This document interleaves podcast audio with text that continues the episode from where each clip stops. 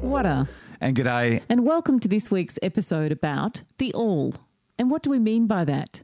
Today, we're going to talk about energy, and in particular, the energy that is everything and everywhere all at once. This energy, or life force, is called many things. We'll call it the all. So let's get going. Let's get down to the crux of things and explore what we really are. It's a little like the Matrix in a way, where we are caught in an illusion. And this illusion feels so real that this is all we can see. Mm-hmm. We believe it to be gospel, to be true, to be all there is.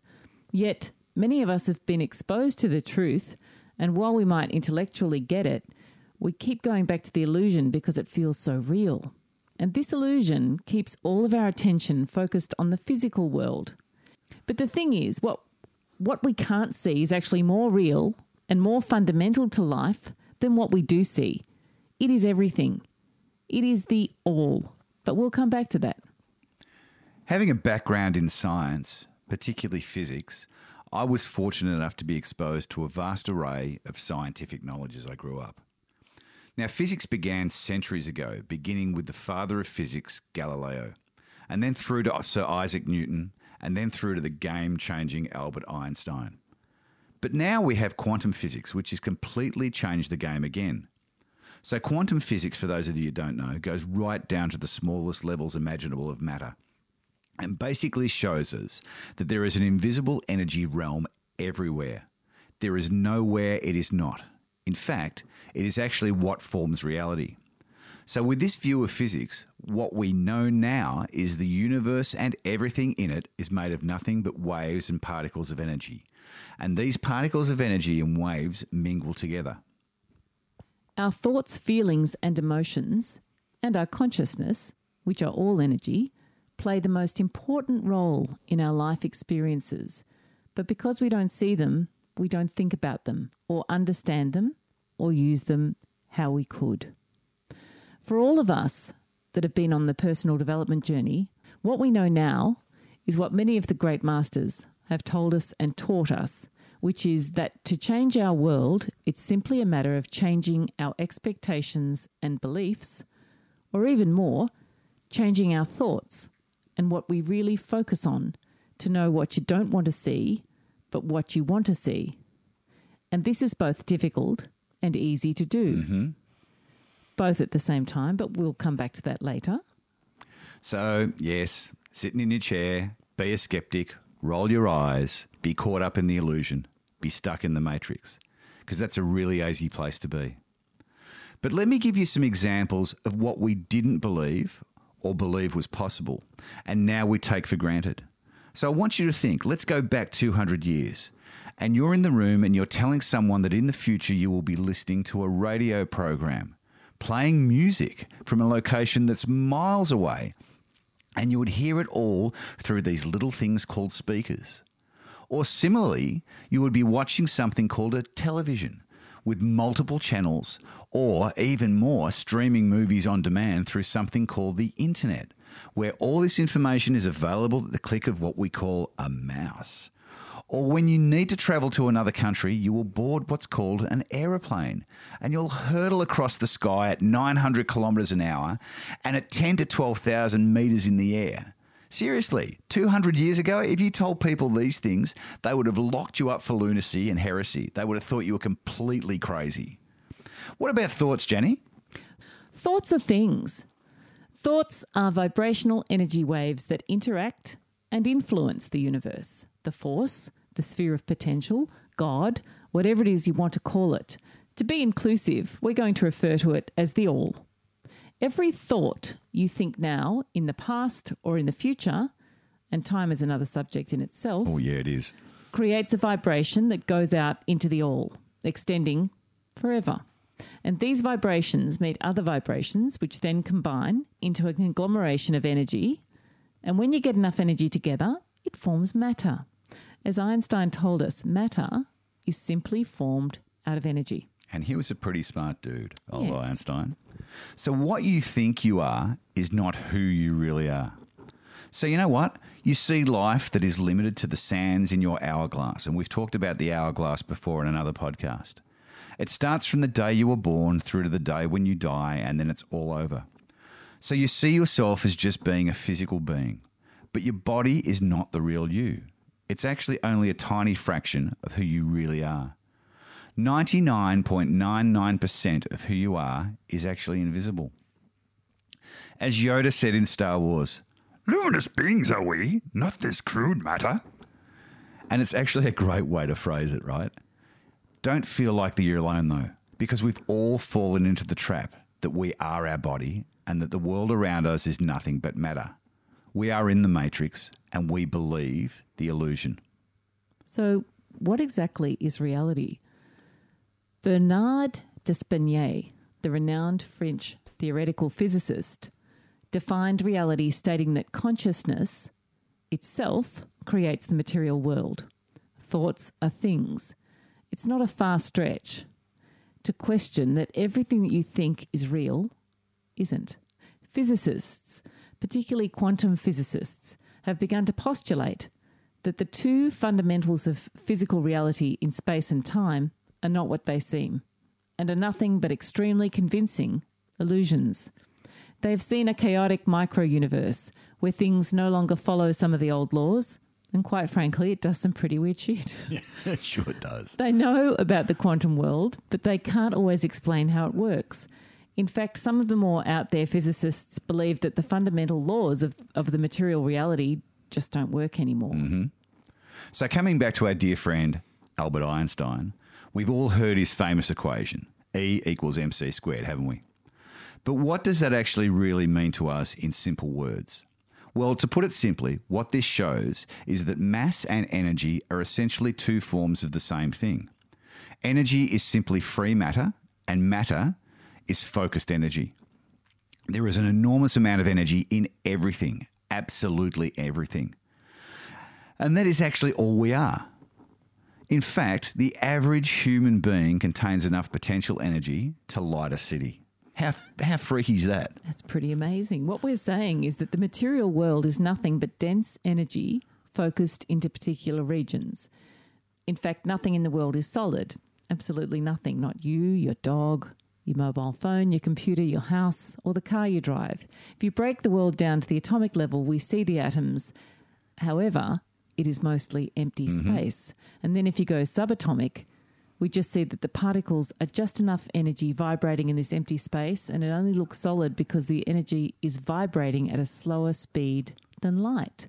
So that is exactly what energy is it is vibrating particles, which means that everything that you can see in touch is actually vibrating, vibrating at different frequencies. Yep. So, energy, this thing that is everything and everywhere all at once, is a part of us. It surrounds us. But it's kind of like this weird little thing that's always present, but you can't see it, you can't smell it or touch it, take it on a date, hug it, give it a kiss, but you can influence how it flows to and through you. Energy is the building block of everything in the universe. So it is everything. Jenna, do you want to share your really cool energy experiment to show people that what we're talking about is very, very real? Absolutely. I was introduced to this experiment over 20 years ago. I've used it many times in workshops and seminars. It's an excellent one. If you can work with a partner, it's fun too, or just solo. To begin, relax and with your elbows bent, hold your palms slightly cupped in front of you, facing each other, but not touching.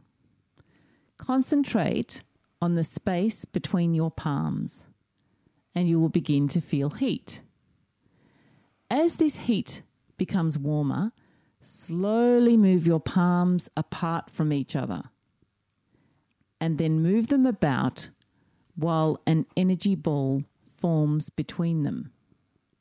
If you are working with a partner, ask them to put one of their fingers into the ball and they will feel a palpable mass. Mitch, can you feel that energy ball? Oh, always. And, and you are really cool at this one too. So your energy ball's always bigger than mine. There you go. I, I love this experiment. How cool is it, right? So I hope you've done that, just sitting there. And if you haven't, just st- stop the program now and actually just give it a try. Do it again or rewind it back to that spot. So you need to understand that you actually mold and shape this energy by your consciousness with your every thought, your every intention, and your every action. Your state, and by that I mean not just your physiology, but how you feel, what you believe, what you think, what you value, how you see yourself, your identity, your philosophy, and how you live your life affect how the energy flows from, to, and through you. And in turn, this affects how you vibrate and what frequency you vibrate at. And then how you vibrate affects and determines what you attract from the all, or God, or the universe, or George, or Mildred, whatever you want to call it, however you want to label it. So, what you get coming back to you from the all is what is vibrating on the same frequency or wavelength as what you are thinking or feeling. For example, if you're feeling joyous, grateful, and excited, you send out high frequency vibrations, which then attract the same high frequency vibrations back into your energy field. On the other hand, if you're feeling sad, down, angry, scared, or negative, you are sitting at a low frequency vibration and just attract that energy back into your life. For example, if you're scared of not having enough money, or that there'll be a recession, or that you'll never find the right partner, you simply attract more of that crap into your life.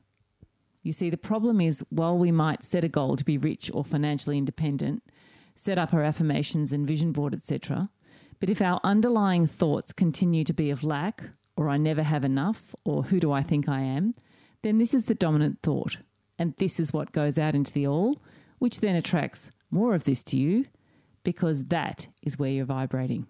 We always attract the vibrational match to what frequency we are vibrating at. We are the initiators of the vibrations and therefore the vibrational magnets. Or you could even say the cause. The all simply follows the energy you send out, and your thought vibrations attract other vibrations that match. So it's kind of like we're like a tuning fork, right? You've all seen a tuning fork or heard one. So imagine that your vibration is that of a tuning fork that's tuned to the frequency of 440 hertz. Now, you vibrating at 440 hertz, then walk into a room filled with hundreds of other tuning forks, which are all calibrated to not only 440, well, some of them are to 440, but others to different frequencies in the musical scale. And what will happen is that only, and I mean that, only the tuning forks of the same frequency at 440 hertz will go off and vibrate. Like forces attract like. It's been proven time and time again in physics. Now, let's get a little funky here. Everything, I mean absolutely everything in the physical world, as we know, is connected to every other thing in the physical world because everything is energy. And energy is everything and everywhere all at once. So you are inextricably attached to the all. Things only appear separate because they're vibrating at different frequencies, just as we talked about with the tuning forks. Think about this for a moment. Think about a time or times in your life when you've been thinking about something or someone and it or they happen to manifest into reality. Mm-hmm. No, We've all them. had this happen to us. I remember once thinking I needed to talk to a good friend of mine about a very important subject. In the middle of doing something else, I put off the call until I finished what I was doing, but I continued to think this thought. Lo and behold, before I'd finished my task, my phone rang. And yes, it was a good friend on the line. Her opening line was, I just had a feeling that I needed to call you. I don't know why. Coincidence? I think not. But how often do we call them coincidences and leave them at that? We're not thinking of what's really at work here. We don't see that our lives, who we are, our body, and our spirit are a part of the all and are just energy at work all the time. Mm-hmm. Most of the time, we're completely oblivious to it. We're in autopilot, we're in the matrix, and we're stuck in the illusion of the physical realm. In fact, we energetically run on autopilot most of the time and employ this energy without realizing it or even aware that it makes any difference. So we end up using this incredible power that we have running on default and don't use the imagination of possibility. So be aware that you and me and the gatepost and everything else are all within this all And this all is encompassing of everything and everyone. You have the power to choose your thoughts and shape your destiny. Choose wisely. Until next time, love and blessings. See ya.